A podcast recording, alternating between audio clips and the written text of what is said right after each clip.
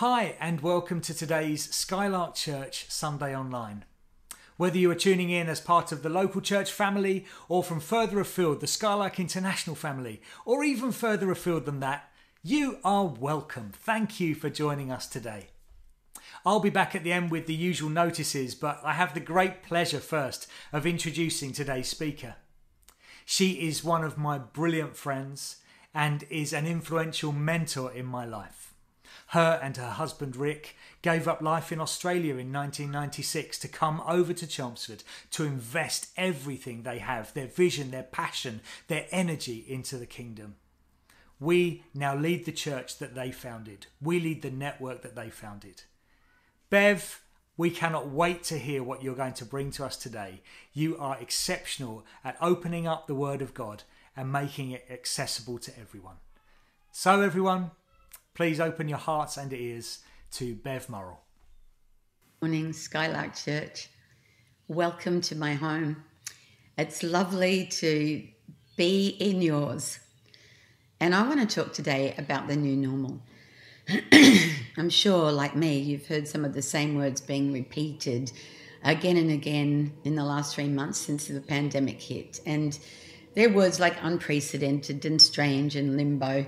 And you've heard people talking about the new normal as well, which is what we'll be in when we're not here anymore. All in all, every one of us is in a position of adjustment and change. And we wonder how long it will last. And we also wonder what our lives and our homes and our jobs will even look like when it's done. And that isn't even taking into account the places where people live on the margins of society and life is even tougher. Because none of us really know what normal is for the rest of us. And truly, when we use the word normal, it's just our attempt to make sense of what's happening in our lives, in a place that we can be okay, even if that's not always great. But truly, normal changes all the time. It changes when your kids get teeth and you don't get any sleep for a long time, and sleeplessness becomes the new normal, even though you hate it. normal happens when you all your kids have gone to school and uh, you're the parent that stays at home and suddenly you're trying to work out how to occupy your day or when you start a new job after not having worked for a while or not having done that kind of work. Or when you suddenly find yourself single or when you move to a new country and you have to negotiate all the culture shocks that you didn't expect.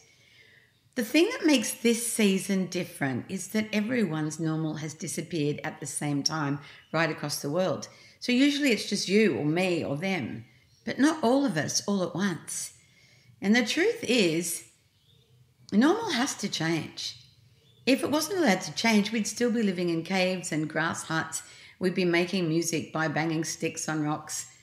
But normal was never meant to be static. Normal moves like we do, which is why moving from one normal to another is something that we have to work hard not to be afraid of. And remember that we've done it before and we did it with success. I was thinking about how Jesus went to gather his disciples in the land that he was born into. He'd been baptized by John the Baptist and then he went off into the wilderness camping for 40 days. Um, probably didn't have a blow up air mattress or anything like that, didn't bring along a picnic basket. And, and finally, he went there to establish really what his values were and what he was here for. And when he leaves there, he goes and starts to draw a team around him. And he doesn't go to the theology colleges, although there's nothing wrong with theology colleges, and I work in one myself. But he goes to the ordinary people, the people that other people wouldn't have looked twice at, and he begins to draw them as his first followers. Now, that's not really normal. Wasn't normal for them, and it wasn't normal for the surrounding people, but yet it was what Jesus did. And everything changed from that point. Normal shifted. And they weren't the only totally unfit ones that he chose. There were other people as well. He talked to women. That wasn't normal. That was a big no no at the time. And actually, women were the first people to realize that he'd risen from the dead. And he told them to go and preach to everybody else that he was alive. And that wasn't normal. And he talked to people who had severe mental health issues and people that were looked down on by other people. And that wasn't normal either, but it changed everything. I particularly love a story about a guy called Zacchaeus. Now, Zacchaeus had three strikes against him. The first was that he was a tax collector and he worked for the Romans, and that wasn't good. The second was that he was a Jew working for the Romans and he used his position to be able to rip off his own people. He cheated them. And that was pretty bad. That was two strikes. But the third strike was that he was really short. And, you know, that was a big strike against him. And I know by sheer statistics that some of you listening to this are short. Some of you will even be as short as me, which is five foot and half an inch or 153 centimeters. So that can be irritating at times. And even though you fit very easily into airline seats, people love having a joke at your expense, like, hey, how's the weather down there? And are you standing in a hole? I know, hysterical, right? I think they need to get new joke writers. But if you're a short person, you understand that there are issues. Now, I was the shortest person in my family. My dad was the tallest person in his family. He in our family, he was five foot four, and the rest of the family, the other three, fitted in between that. What they say about short people is generally pretty true. My dad was the short a short person, probably shorter than most of his mates, but he was the president of every club he belonged to, and he was the the president of the Chamber of Commerce, like Zacchaeus, you know, who was the chief of tax collectors in Jericho, not just art tax collector, and so he wore that role very strongly, even though he probably had to work pretty hard at trying not to hear the jokes that people said behind his back about him being short or the horrible things that they had to say. And so I just want us to have a look at him. And that is in uh, Luke chapter 19 and verse 1. I want, I want to read his story. Luke 19 and verse 1.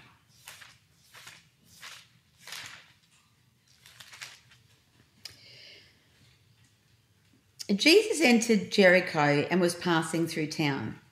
A man there named Zacchaeus, a ruler among tax collectors, was rich. He was trying to see who Jesus was, but being a short man, he couldn't because of the crowd. So he ran ahead and climbed up a sycamore tree so he could see Jesus, who was about to pass that way. When Jesus came to that spot, he looked up and said, Zacchaeus, come down at once. I must stay in your home today. So Zacchaeus came down at once, happy to welcome Jesus. Everyone who saw this grumbled, saying, He's gone to be the guest of a sinner. Zacchaeus stopped and said to the Lord, Look, Lord, I give half of my possessions to the poor, and if I've cheated anyone, I repay them four times as much. Jesus said to him, Today salvation has come to this household because he too is a son of Abraham, which means he's a Jew, he belongs to Israel. The Son of Man came to seek and save the lost. Now, what that means is that Zach's normal had changed in the blink of an eye. Who knows how he ended up to be one of the most hated people in, in Israel? Maybe the constant humiliations of never being as big as his mates began to take its toll. And that was compounded with his obvious gift with money because he was a great accountant. Maybe because of how it all just got worse and worse as he rose to become the head tax collector, he justified cheating his own people because they'd hurt his heart so much. And that often happens with people. We justify what we do wrong because wrong's been done to us. And then a new normal took place. Everybody wanted to see this guy Jesus, and Zacchaeus knew from bitter experience that Jesus probably wouldn't even make so much as eye contact with him because he was so disgusting. He wouldn't be willing to chat with him. But that wasn't the case. So Zacchaeus had climbed the tree to be able to look, and then Jesus makes a point of stopping at that tree. He knows where he is, he knows his address, and he comes and he looks up at Zacchaeus and he says, Hey, Zach, dinner at yours tonight, okay?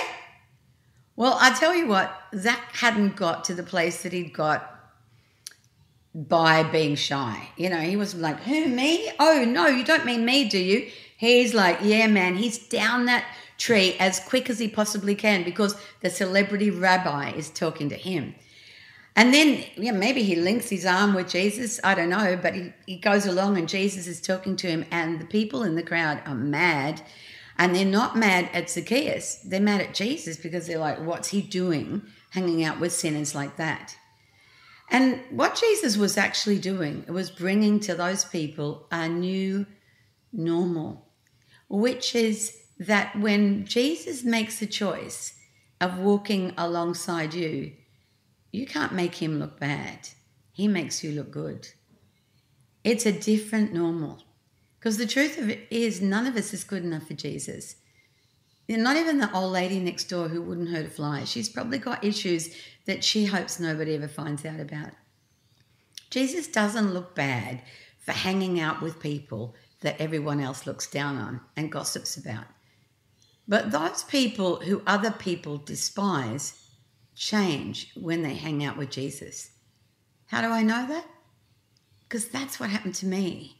A new normal came to my life and happened to Zach as, as well. And so as soon as he gets in stride with Jesus, as soon as he's walking next to him, he understands that normal has to change for him and that there are more important things than being rich or being short and feeling stupid about it. And when somebody comes alongside Jesus and they get it, they change.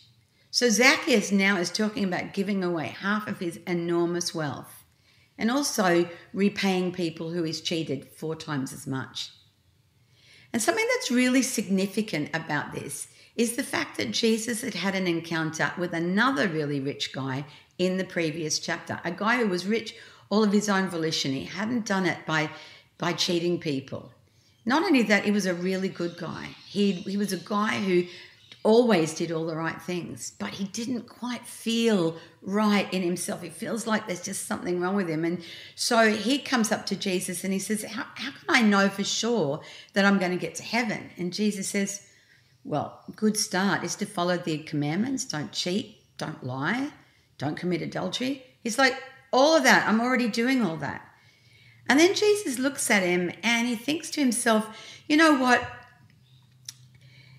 it isn't really about the money because it doesn't really matter whether you're rich or whether you're not rich. But, but the money is what's holding you back. Sometimes our title holds us back, sometimes our reputation, sometimes our street cred, sometimes our money, sometimes our comfort, sometimes our family. And so Jesus wasn't saying, well, you shouldn't be rich. Jesus was saying, that's the thing that's stopping you. And so he says, You've done all the right things. You live a good life. That's really great. How about you sell everything you've got, give away all your money, and then you can come and follow me? That would be great. Follow me. And the Bible says that that guy was really, really sad, really desperately sad. And the reason was because he was really, really rich.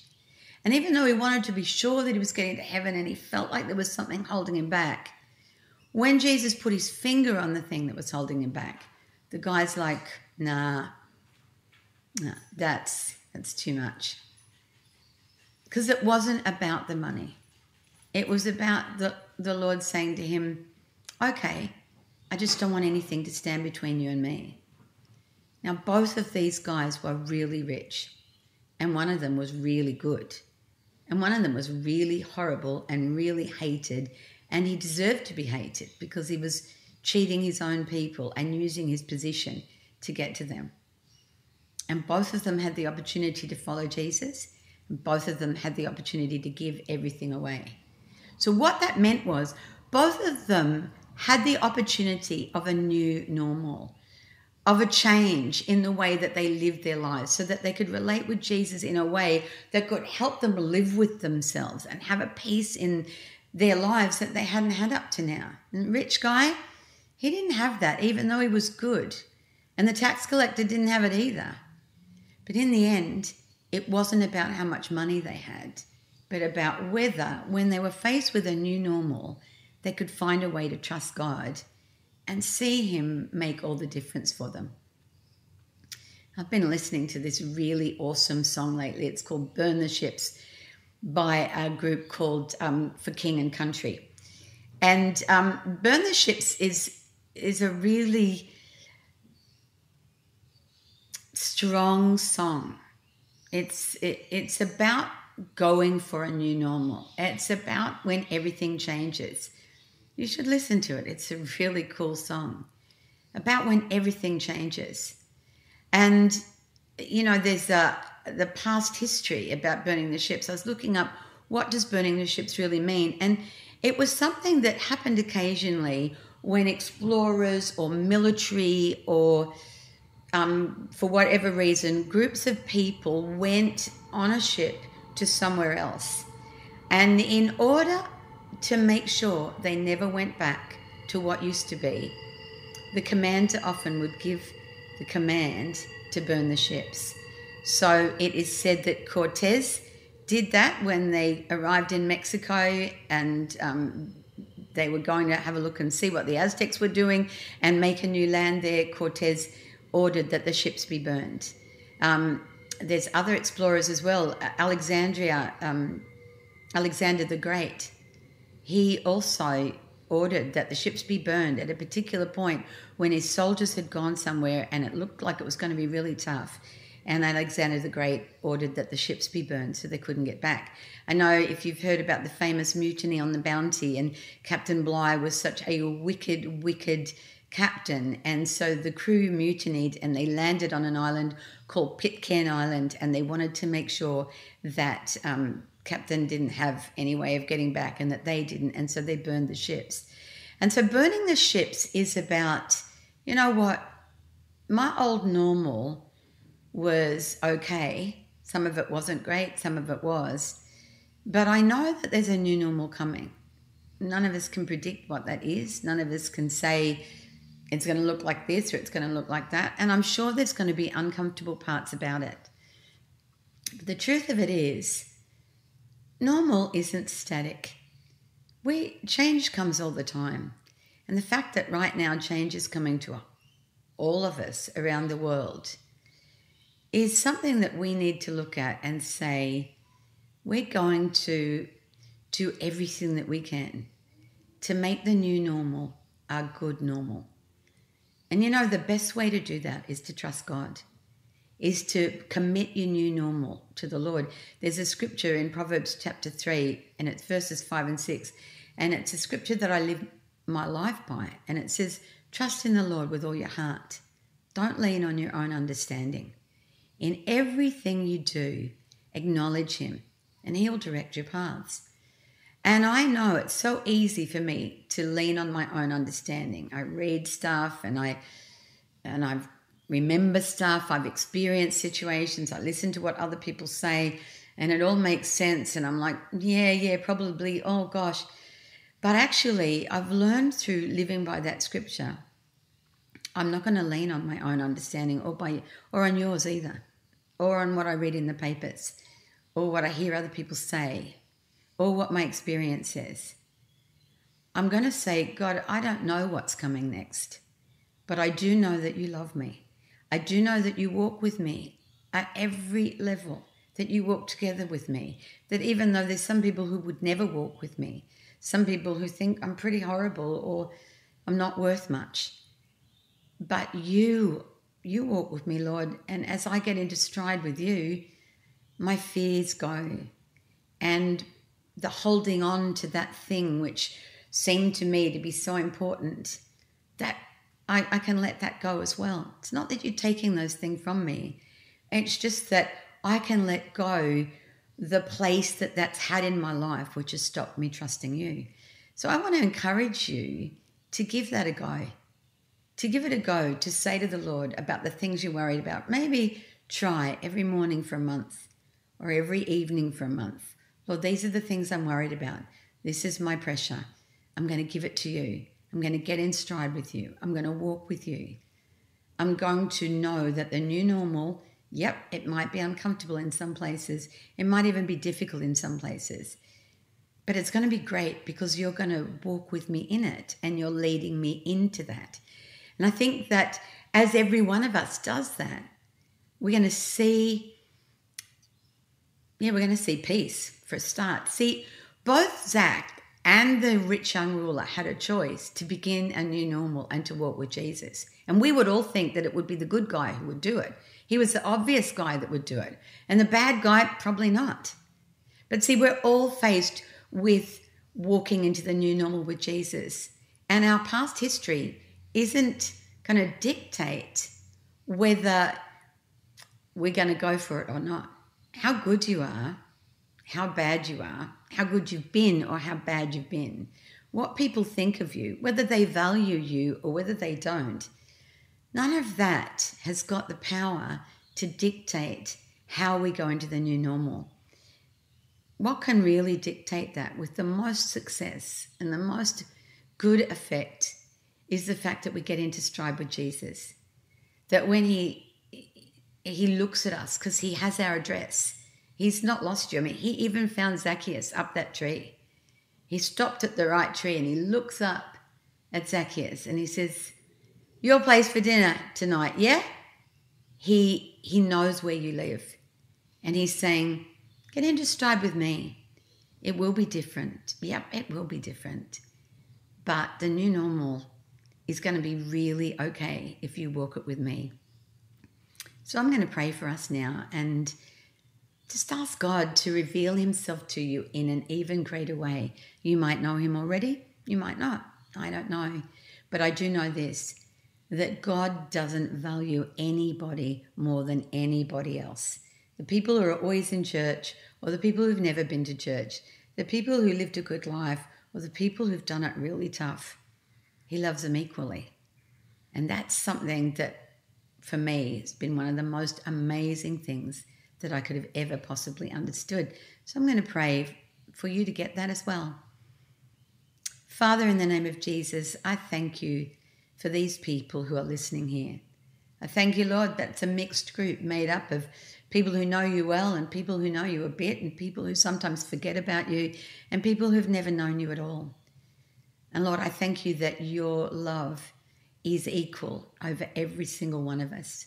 And you know our address. Even if we feel like we're up a tree and nobody even knows we're there, you know. Even if we feel like we're down in the worst pit possible, you know.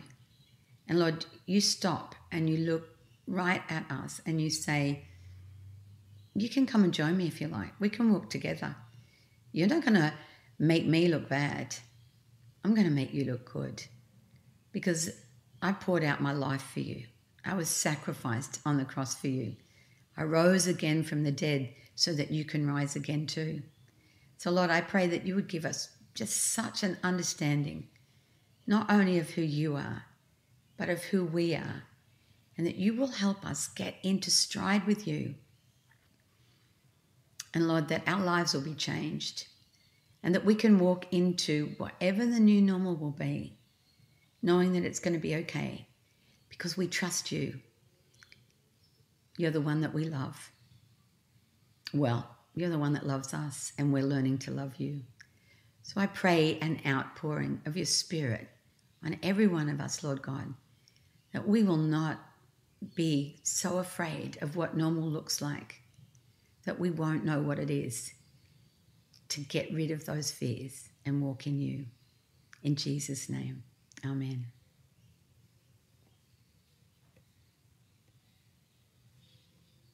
See you later, guys.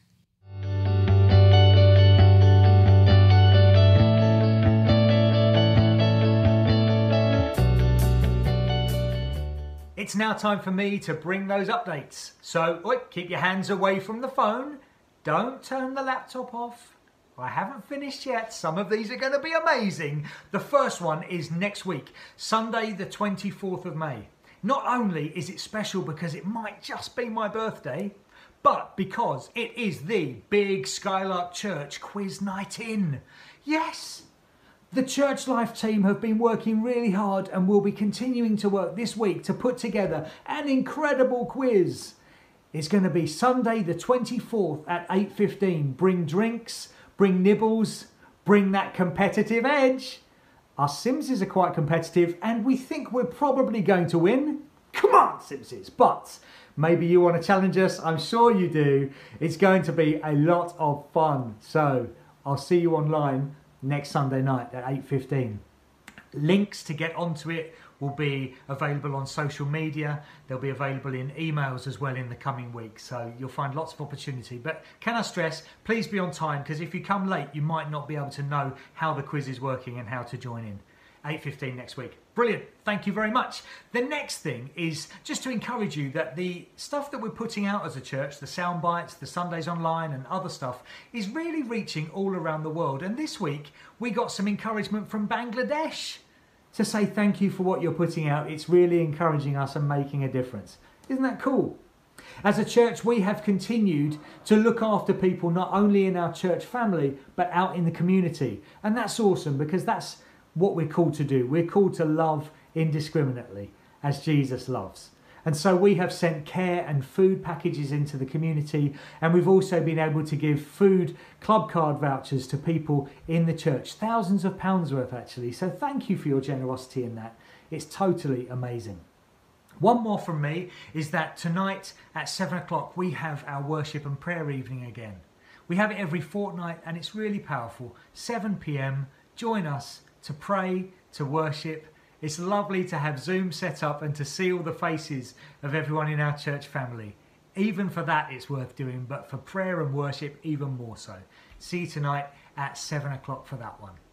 The final update today is coming from Sue Gibson, who wants to give us a bit more information about the Thy Kingdom Come prayer initiative. So I'll sign off now. Take care, have a brilliant week, and I'll hand over to Sue. See ya. Hi. I'm excited to tell you more about the Thy Kingdom Come global prayer that we're going to be getting involved in. It runs for 10 days from the 21st to the 31st of May, from Ascension to Pentecost. And it's an amazing opportunity to pray with millions around the world for a fresh outpouring of Holy Spirit so many will come to know Jesus. So, how can you get involved? First of all, choose five people to pray for and look for ways to care for them and to show the love of God to them. And when you go on your daily exercise during that 10 days or you're traveling backwards and forwards to work, pray for your five people and also pray for your streets, pray for your community and your nation. And you can do this on your own or with your family. And from Monday, we'll be posting on our Facebook pages um, how to sign up to Thy Kingdom Come, how to get the app, and to access some of the great resources that are on that site. And over the 10 days, we will be posting uh, prayer points to help you to pray.